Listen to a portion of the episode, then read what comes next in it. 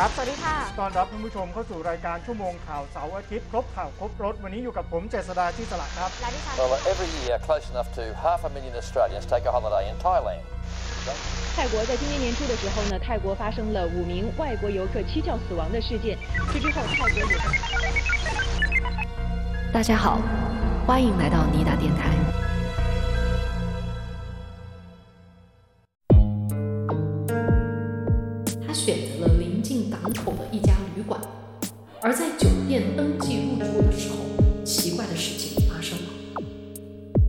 十九日当晚，爱丽丝入住之后，这个酒店居然发生了一场事故。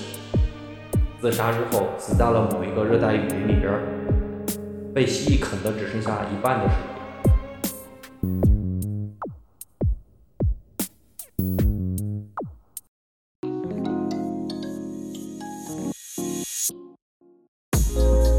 大家好，欢迎来到尼达电台。大家好，我们今天来聊最后一个旅行主题的案件啊。之前我们聊过了两起哈、一起是那个公路案件对，啊，另外一个呢是啊老刘给我们带来的朝鲜特别节目。那其实啊，说到这个旅行哈，有些人就说这是一种被炒作起来的生活方式。就虽然乍听之下，我们都说旅行有很多的优点，比如说它给我们带来不同的体验，或者是让我们放松身心，但是啊，有些人也诟病它的缺点。比如说，其中一个方面就是说，它给当地的旅游地带来了一些生态上的破坏，特别是比如一些奢侈的旅行路线哈、也是一种商业化的结果，对吧？对，当然，我在这里不是说批判我们奢侈的旅行就不对，大家有钱的话，只要开心怎么花都行。嗯，但是呢，相对于这种奢侈旅行哈、近几年有一部分人他比较推崇另外一个种类的旅行，这个我愿意称之为低碳旅行，或者是叫做生态旅行。比方说呢，啊，就是说他不需要这个旅行社来帮你制定行程，而是游客自己，你可以选择自己走进当地人的生活之中。啊，就是那种深度游，哎，对比方说哈，有些背包客，特别是一些国外的背包客，非常喜欢去西藏，就和当地的藏民同吃同住。而在这个过程中呢，他们住的不是说那个大酒店，而是当地的这个民宿。而购物的地方也不是导游带你去的那种购物场所，或者是说商场，而是当地的这些手工市场，或者是其他的一些本土市场。哦，啊，在这个过程当中，你当然可以真的给藏民带来一些实际的经济效益。那同时呢，作为游客，你也可以真正的感受到藏民的文化。对，并且这样子花费也不多。嗯，说到这个西藏之外，泰国也是很多人会选择低碳旅行的一个目的地。比如说，我就认识一些朋友，他们非常喜欢去泰国考潜水证，然后在那儿待上个一两个月。啊、那可以去当地的夜市啊，或者是手工市场去吃饭购物。嗯，啊，那我也不得不说，这个泰国的手工市场经常可以淘到很多有趣的小玩意儿，对吧？嗯比如说一些家居小物，呃，当然还有其他的一些很有趣的旅行项目，就我说的生态旅行项目，比如说做饭一日游，你有听说过吗？什么意思？就当地人带你去市场上购买食材，然后教你做泰国的特色菜，比如教你做芒果糯米饭哎，还挺有意思的啊，很挺有意。思，哎不，过你这么说，我倒是想起来，我有一个朋友的弟弟，嗯，他就去泰国，我以为他去玩，结果他待了一个月。你猜他干什么？他说他找了一个餐厅，跟着那个老板儿学习泰国菜，，对，学厨艺是吧？啊，啊，我觉得这是一个挺不错的创业项目。那我今天要讲的这个案件呢，就是去泰国进行一种特别的旅行——瑜伽之旅我以为是按摩之旅。啊，按摩之旅也行。嗯 那我今天要分享的这个案件啊，就是关于一个比利时女孩到泰国进行的一场瑜伽之旅。其实我觉得哈，去泰国来一场瑜伽之旅，听起来就很不错的。你想想啊，这个热带的棕榈树下，听着这个海浪的声音，你整个身心都会很放松起来。嗯，对啊，你不是也练瑜伽吗？啊，对啊，就我的这个瑜伽老师就跟我说，他有去泰国进行培训，哦，等于还要出国深造一下。对。然后我也了解到，很多国际上有名的瑜伽导师在泰国也创造了一种瑜伽社群文化。哦，啊，所以你看很多酒店都有一种叫做什么瑜伽 SPA，对吧？嗯，对对对，那么我们的这个主角爱丽丝啊，他是一位刚刚我说过了，来自比利时的游客，而刚刚大学毕业的他呢，就决定独自前往亚洲旅行一场。在两年半的时间里啊，这个爱丽丝是先后游历了印度、澳大利亚和新西兰，于二零一七年来到了这个泰国的帕岸岛。这座岛啊，是位于泰国东南部，距离世界闻名的这个潜水圣地涛岛哈、非常之近。那么这个爱丽丝呢，在岛上除了享受派对之外，你知道这个泰国的有些岛上有一些狂野派对，嗯，我知道，那老外又特别喜欢这种派对文化，反正我是觉得太吵了。那爱丽丝呢，也在这里开始了另一场特别的旅行，就是我之前说的瑜伽之旅。嗯，而她选择的这个居住地啊，就是位于帕岸岛上的一所专供瑜伽修行的场所，因为英文叫做 Yoga Retreat。哇，等于嗯还专门有一个术语来说这种哈。对对。那在这里呢，这个爱丽丝也交到了一位朋友，名叫安迪亚斯。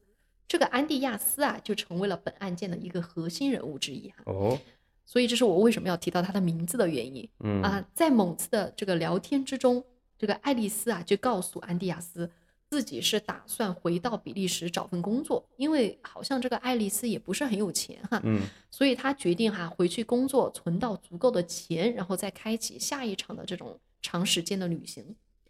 果然，二零一七年四月十七日，这个爱丽丝就打电话给自己的母亲，而她这个通话的过程其实也被这位安迪亚斯听到了的哈。嗯，所以在电话中呢，他就告知自己的母亲啊，说自己打算返回比利时。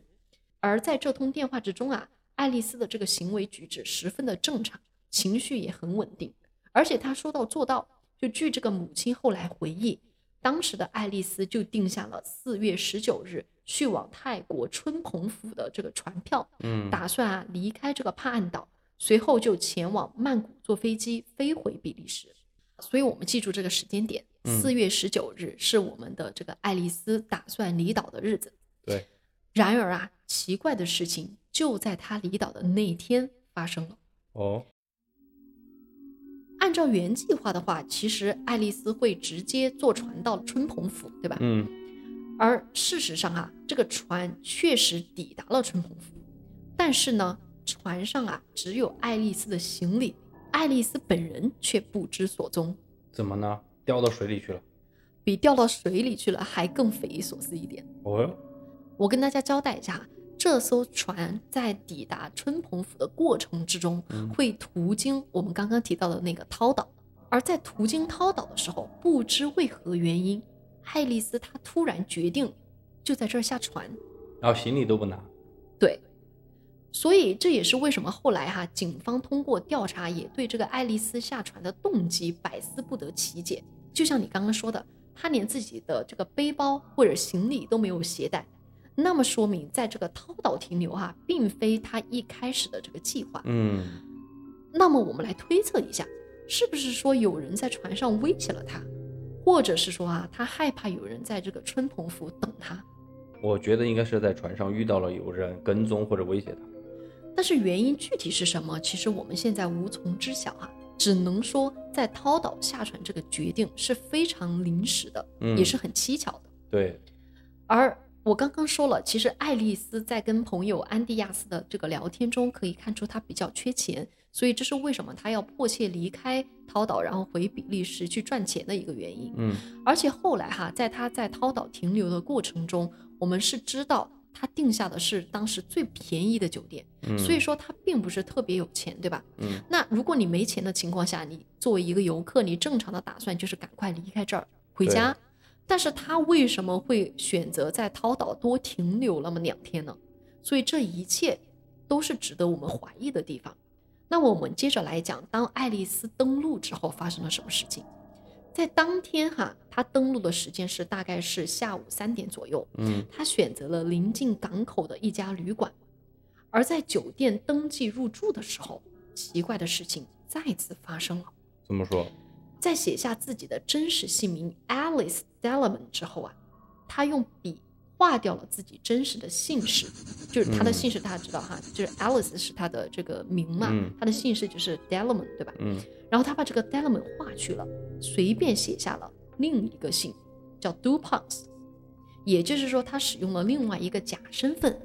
我们知道你在国外的这个旅馆或者是宾馆、酒店的时候，你要 check in，一般前台都会要求你出示这个护照嘛。嗯那这个时候呢，旅馆的前台也就请他出示护照，但是他拒绝了前台的要求，他只跟这个前台的接待人员说：“等会儿吧，等会儿我再给你出示护照。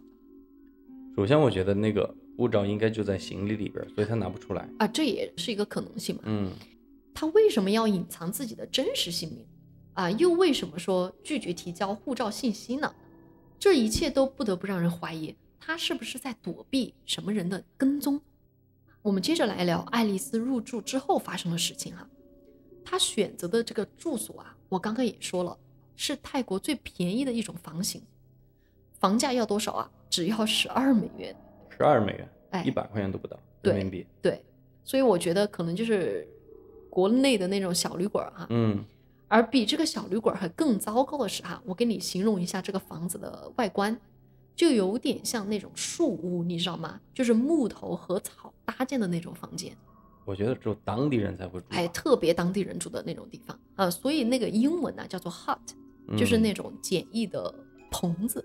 他选择啊入住的就是这样的一种房间，所以特别缺钱。嗯对，而在十九日当晚，爱丽丝入住之后，这个酒店居然发生了一场事故。什么事故？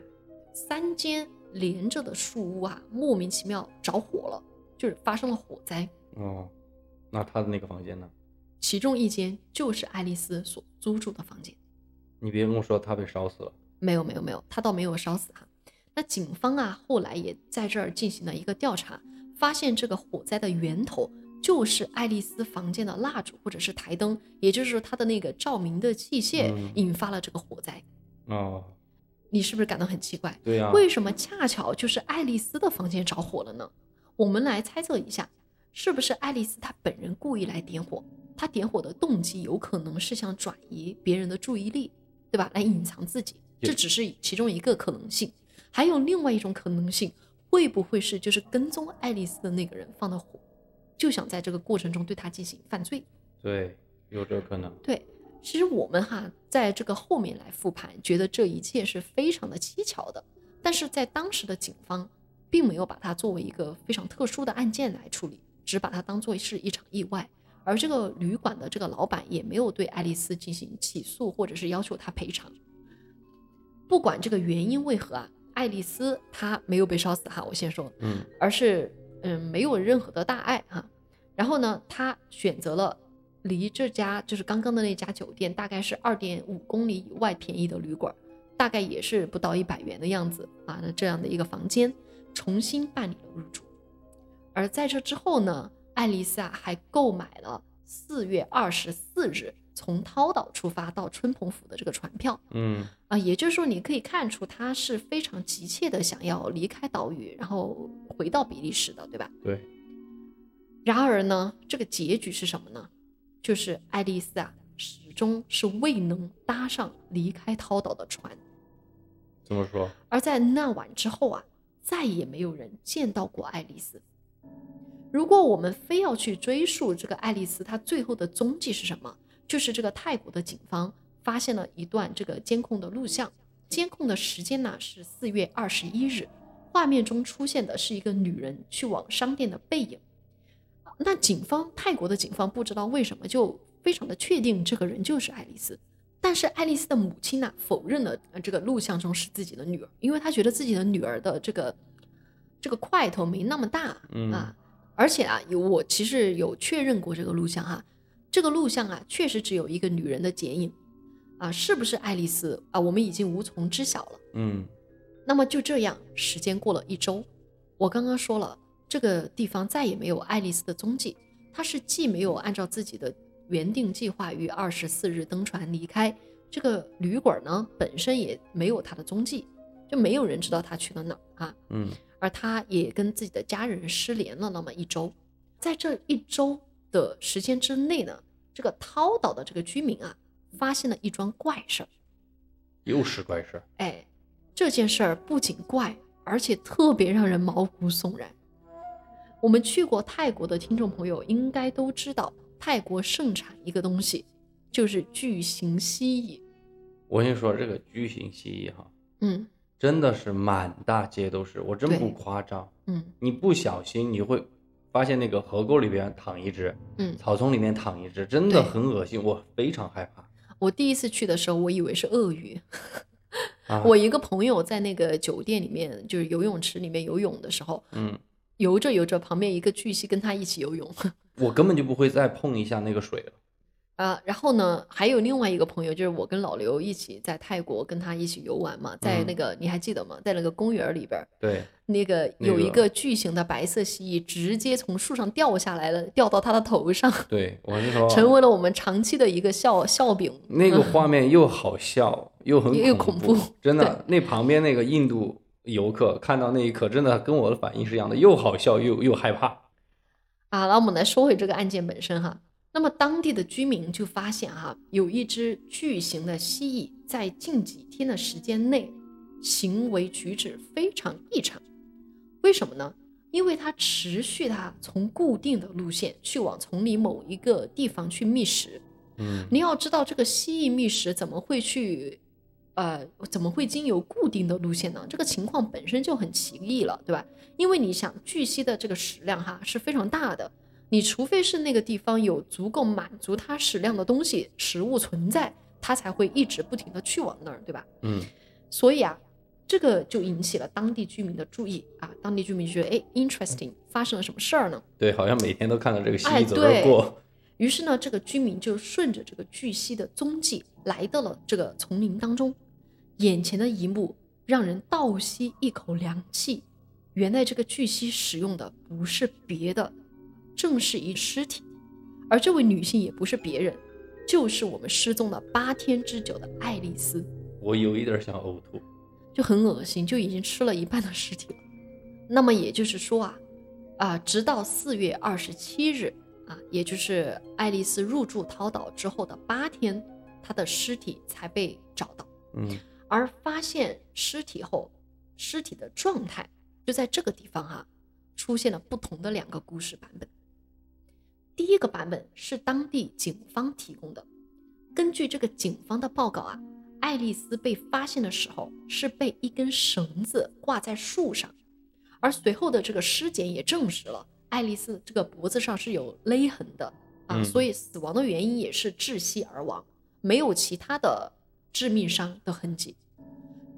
当地的警方就依据这个证据判定爱丽丝的死亡是自杀。嗯，而居民呢，当地的居民以及这个泰国的新闻媒体给出了另外一个版本，就是爱丽丝的尸体并不是挂在树上，而是躺在地上，身上是裹着她穿的那个 T 恤和毛巾，在尸体的附近啊，还有一罐这个燃气罐，不知道这个是不是跟十九日当晚发生在旅馆的这个火灾有关？我我觉得不管是哪个版本啊，嗯都非常奇怪离。奇，对吧？嗯，这确实是发生在国外游客中特别离奇的一个案件了啊。那么我们讲到这儿哈，爱丽丝的案件我们可以称之为疑点重重。对，我给大家总结一下这些疑点：第一，她为什么会在这个涛岛下船？第二，她下船的时候干嘛不带上自己的行李呀？第三，她在登记的时候干嘛要用假身份？第四，那场火灾又是怎么回事？对，还有一个就是他死的方式和状态。对然而啊，我要告诉大家的是，在这些疑点未得到解答之时，泰国警方就进行了结案。嗯，而结案的这个结果哈，就是我刚刚说的，他们称爱丽丝就是死于自杀。嗯证据有两个，第一个是之前提到的尸检报告，就是除了这个勒痕，并没有其他的致命伤。第二个就是爱丽丝曾经啊，她有过自杀的行为。为什么这么说？当地的警方啊，发现，在泰国当地有一篇媒体报道，嗯说的是四月四日，爱丽丝曾经试图在曼谷的地铁尝试卧轨自杀，后来被路人所救。我去查了一下，这篇报道确实是存在的，但是它的可靠性并没有得到证实，也就是这么一篇新闻报道就被警方用来作为了证据，最后进行了这个判定。这也太草率了嘛！用报道来做证据，对，而且警方随后还有一个迷之操作，就是他们啊起诉了好几家泰国当地的媒体，说这些媒体呃就是不是对这个故事很多离奇的细节进行了报道嘛？嗯，他们就说这些媒体报道是为了吸引眼球，扭曲了这个案件的事实，为涛岛啊的旅游业带来了非常严重的负面影响。由于这个外国游客在涛岛神秘死亡这样的一个新闻，在全球范围内迅速发酵，泰国的警方在这个舆论的压力之下，其实已经重新开启了对此案的一个审查。可惜的是，这个审查的结果至今也没有公布，所以我们只能哈在这里说，这个案件最后的判定，迄今为止就是爱丽丝是死于自杀，这是当地警方给我们的一个结果。嗯。但是我跟老刘呢，想在这儿对这个案件可能发生的原因来进行一个推测。当然，我们这些推测是建立在这个事实依据之上的，跟大家来抽丝剥茧一下哈。首先，我觉得我们两个的盘的第一个点就是泰国本身的这个治安问题就值得质疑。呃，我给大家简单的来聊一聊涛岛这个地方哈。涛岛位于泰国的东南面。临近泰国湾，呃，由于它的外形类似乌龟，也有人说因为它的生态特别的好，有很多海龟，所以啊也被称为龟岛。可能龟岛是我们国内的这个听众比较熟知的一个名字。那么涛岛的面积很小，只有八点五平方公里，而这里的海水也很清澈，海洋生物种类繁多，成为了这个潜水爱好者的天堂。除了潜水之外啊，不少人也选择到涛岛的岛上进行。陆地徒步。然而，我要说的是，转折点来了。嗯，涛岛美丽的外表下，也有不为人知的另一面。近几年，有不少的这个国外的游客在涛岛离奇死亡，而就因为这些频繁发生的事故，涛岛也被很多游客戏称为“死亡之岛”。那发生了哪些事情呢？我们听一下 老刘怎么来说。涛岛哈，作为泰国最具吸引力的旅游目的地，嗯，这几年频频出圈儿，从潜水天堂到死亡之岛，最重要的一个原因啊，就是自从2014年开始，就有多达八起涉及到好几个国家的游客在泰国，特别是在这个涛岛上旅游的时候导致的失踪或者死亡，从而被国际媒体给爆了出来。而且我想多说两句。这里有名有姓的八起案件，还都主要是集中于来自于那些西方的主流国家的白人。嗯，根据我所知道的情况是说，还有很多来自于其他国家和地区，比方说缅甸啊、柬埔寨啊，还有老挝这些地方的游客，还有一些黑人游客，他们其实也是在泰国遭遇了离奇的失踪或者死亡，但是泰国的媒体也好，国际舆论也好，其实都没有给报道出来，没有引发关注。对。换句话讲，死在涛岛上的游客其实远远多于我们已知的这个八起案件。我给大家讲一个数据哈，根据《经济学人》在二零一九年公布的全球旅游安全指数显示，泰国的首都曼谷在个人安全旅游这个变量参数下哈，这个变量参数也就是说，你去旅游被抢劫、诈骗、谋杀、失踪的这些可能性，嗯，它的评分是最低的。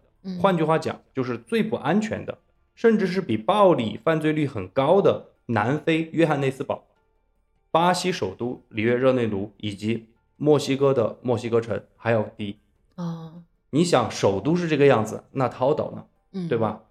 今天你讲的这个案件，其实是公认的，在这八起已知的很出名的在涛岛上发生的案件里边最离奇的一个。嗯，涛岛之所以有今天这个臭名昭著的“死亡之岛”的称号，其实开端和那个鼻祖级的案件哈，其实就是这八个案件中的第一个。嗯，这个事情是发生在二零一四年的九月。我们简单说一下，一对英国的情侣大卫和汉娜被发现死在了涛岛南边的一个潜水旅馆的附近，有一个海滩上。两人的死因是相同的，都是被钝器击打头部致死。但是女生汉娜根据后来的尸检报告显示，她是死前遭受了性侵。啊，那熟悉的剧情又来了哈，嗯泰国的警方在两个人尸体发现后的六个小时才姗姗来迟，来了之后呢，没有对犯罪现场进行任何保护，嗯并且也没有关闭进出涛岛的港口，因为理论上来讲，你得关闭，怕嫌疑人走嘛，对不对？嗯，坐船离开嘛。但是我确实插一句哈，嗯我确实觉得泰国的很多官方、警方或者是一些呃机构，他们办事的效率特别低。你觉不觉得泰国的有一些人，公务员吧，我或者这么说，嗯有点懒，我觉得很佛系，主要是，哎、很佛系，真的很佛系。嗯嗯反正经过泰国警方的一番骚操作之后，哈，他们不知道怎么就逮捕了两个在涛岛上打工的缅甸人。嗯，哦，这个好像泰国人有这个习惯，对吧？对就是什么事赖在缅甸人的头上。对，后来查出来说这两个缅甸人是非法移民，那你正好就赖在别人头上嘛。嗯很快，警方哈也嗯通过各种手段拿到了这两个缅甸人认罪的一个认罪书。啊，但是哈，这个事情就传到了英国媒体那边去了。那英国媒体就发现自己本国的两名游客死在了泰国，他们就开始介入。介入之后就发现，哎，这两位缅甸人啊，应该不是犯罪嫌疑人。嗯而且最重要的是，他们发现这两位缅甸人拘留的这段时间嗯，是受到了当地的警方严刑拷问的。逼迫了对逼供嘛。对，更让外界深疑的是一些关键性证据。嗯比方说，那个被害女生身体上其实是提取了部分残存 DNA，这个 DNA 可能就是犯罪嫌疑人。我就想问啊，因为毕竟是那个遭受了性侵嘛，嗯，那也许有残存的那个犯罪嫌疑人的精液，对吧？因为是二零一四年啊，按理嗯说这个科技已经很发达了，我觉得查嫌疑人不是一件难事啊。你跟这个缅甸人的 DNA 对比一下，不就完事儿了吗？啊迷之操作的就在这儿啊，啊，他们都拿到了 DNA 的残存，哦也抓到了这两个缅甸人，嗯但就是没有做比对。啊，就这样都定罪了吗？所以你想有几个可能嘛？就是说白了，自己就知道可能不是这两个人，你一去比对就不是这两个人啊。嗯，对吧？就这么情况下，泰国的法官就认为警方所提供的整个证据链和说法都形成了闭合，没问题，就给这两个缅甸人定罪吧。啊，最终，这两个缅甸人是判处死刑。国王在二零一八年做了一个大赦天下，然后这两个缅甸人没有死刑，改成了终身监禁。嗯这个事情其实还没有完，嗯据说哈，嗯，案发之后，这两位受害者的朋友，英国的受朋友害者啊，嗯英国的，对他们自己组织了一个队伍，来到了这个啊涛岛，打算通过自己的方式去调查一下真正的死因是什么。嗯但是据他们说，在他们整个调查过程之中，发现他们一直都被黑社会给跟着，啊，并且他们确定自己是受到了当地黑帮的威胁，嗯所以也草草的结束了他们的调查。嗯那这起案件哈，在当时给泰国的旅游业造成了很大的影响。嗯之后剩下的七个案件，再除去你刚刚说的那个案件，那还有六个案件，对不对？嗯，基本上都遵循了一个共性，这个共性就是明明死者身上呈现出很多可疑的东西，但是泰国警方就判定是自杀，嗯要么是说是失足掉到海里去了，要么就是他嗑药或者喝酒喝多了，然后自己去游泳死了，嗯，或者说就是自己上吊自杀喽。嗯而且，其实你今天讲的这个被蜥蜴吃哈，在一七年，俄罗斯有一个女生也是说，她自杀之后死在了某一个热带雨林里边儿，在涛岛上哈，被蜥蜴啃的只剩下一半的尸体了。嗯，我倒觉得这个呃如果有动物这个破坏了尸体的话，确实会对你的这个尸检产生一些的困难，对吧？也嗯许真正的死因确实你就调查不出来。所以你看，这个泰国的这个涛岛也是一个天然的抛尸场所。关于这八起案件，我还想多说两句。各位听众老爷，咱们都是中国人，我说这句话是什么个意思呢？就是说我们习惯了用大国的思维去审视很多国际性的问题，但是你要知道，泰国是个小国，你要用小国思维去思考很多问题，可能你就会想得通。小国最重要的是什么？就是生存。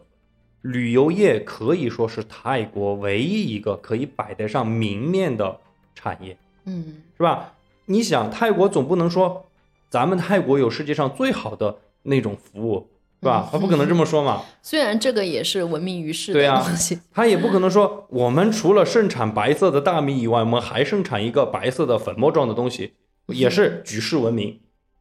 还有，他不可能跟你说，来吧，我们泰国，我们泰国有最牛逼活体摘取人体器官的手术。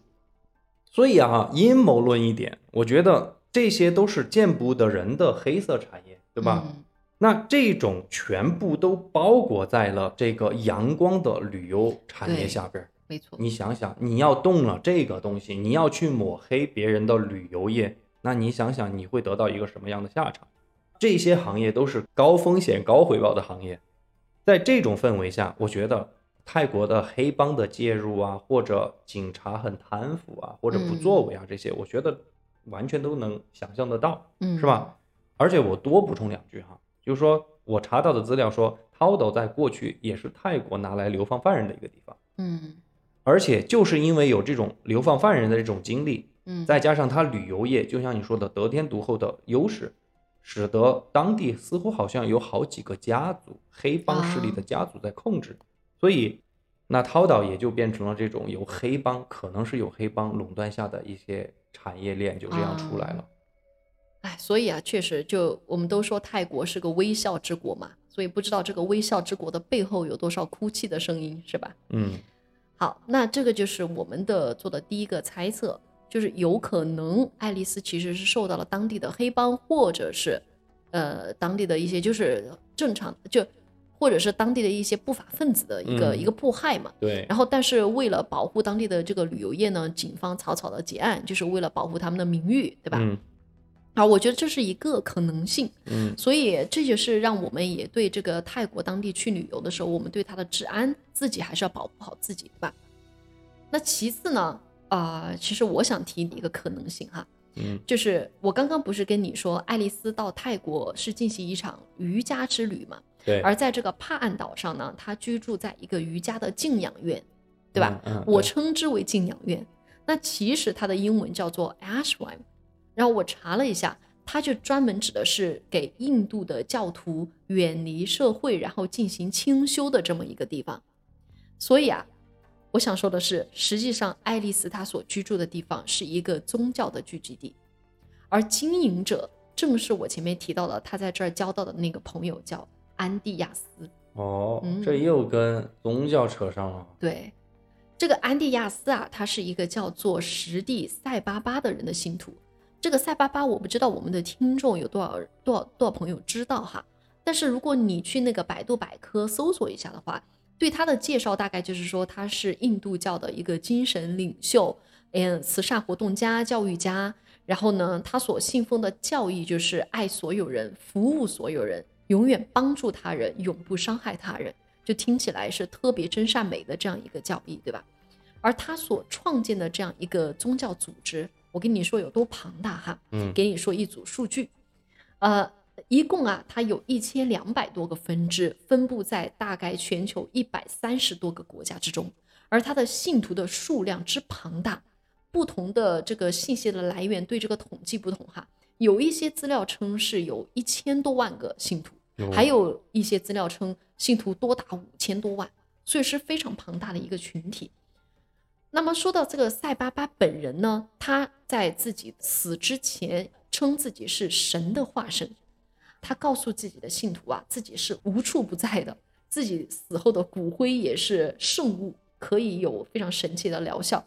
啊，他包括他还有其他一些非常通天的技能哈、比如说预见未来，可以随意穿梭在世界各地。对于他的这个信徒来说，他就是神，就是上帝。甚至啊，有些信徒还相信他的母亲生他的时候还是处女之身，就跟那个耶稣基督差不多。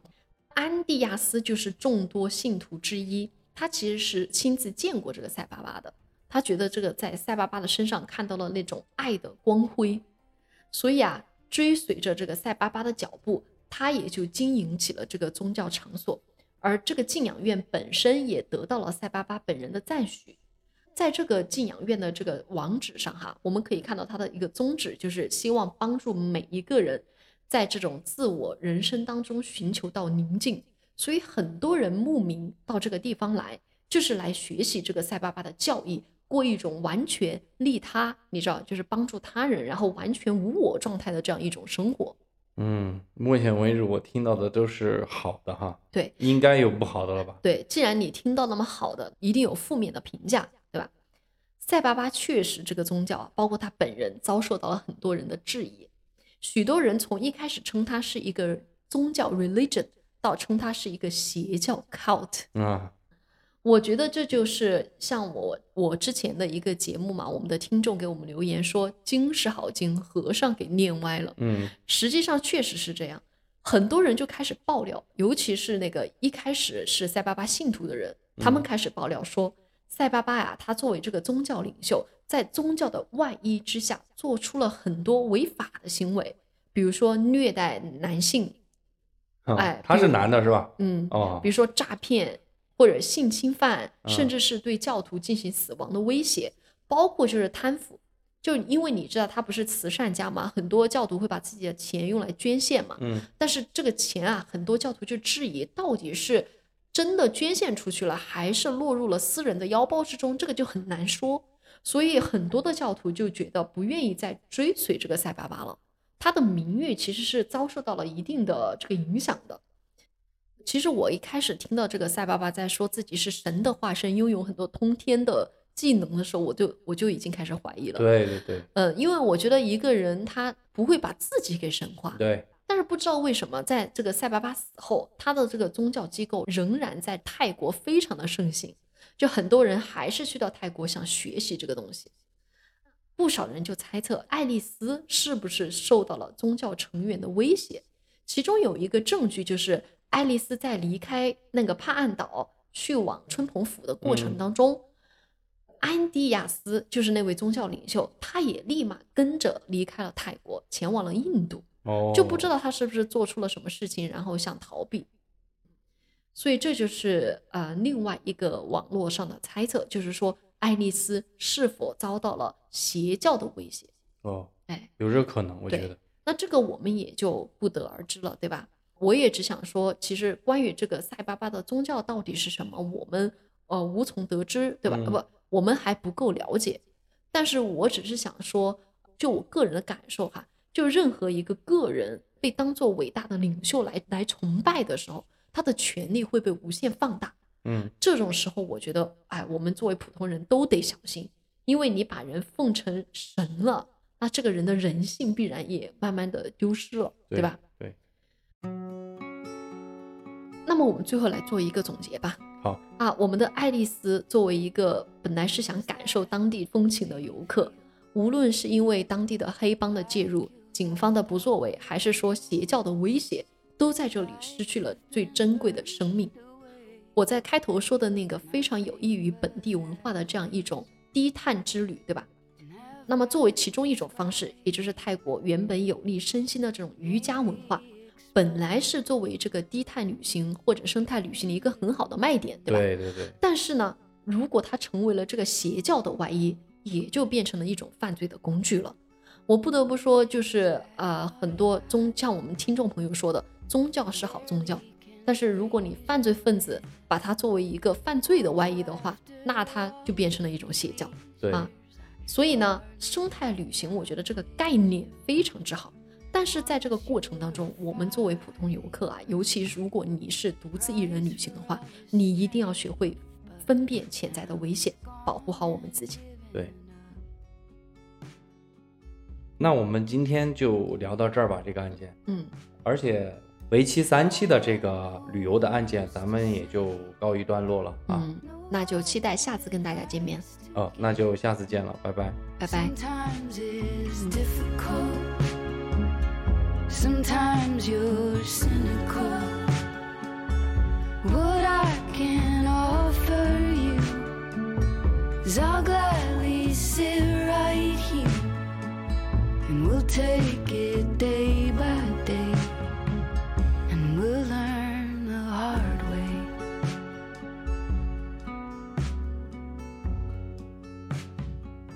Looking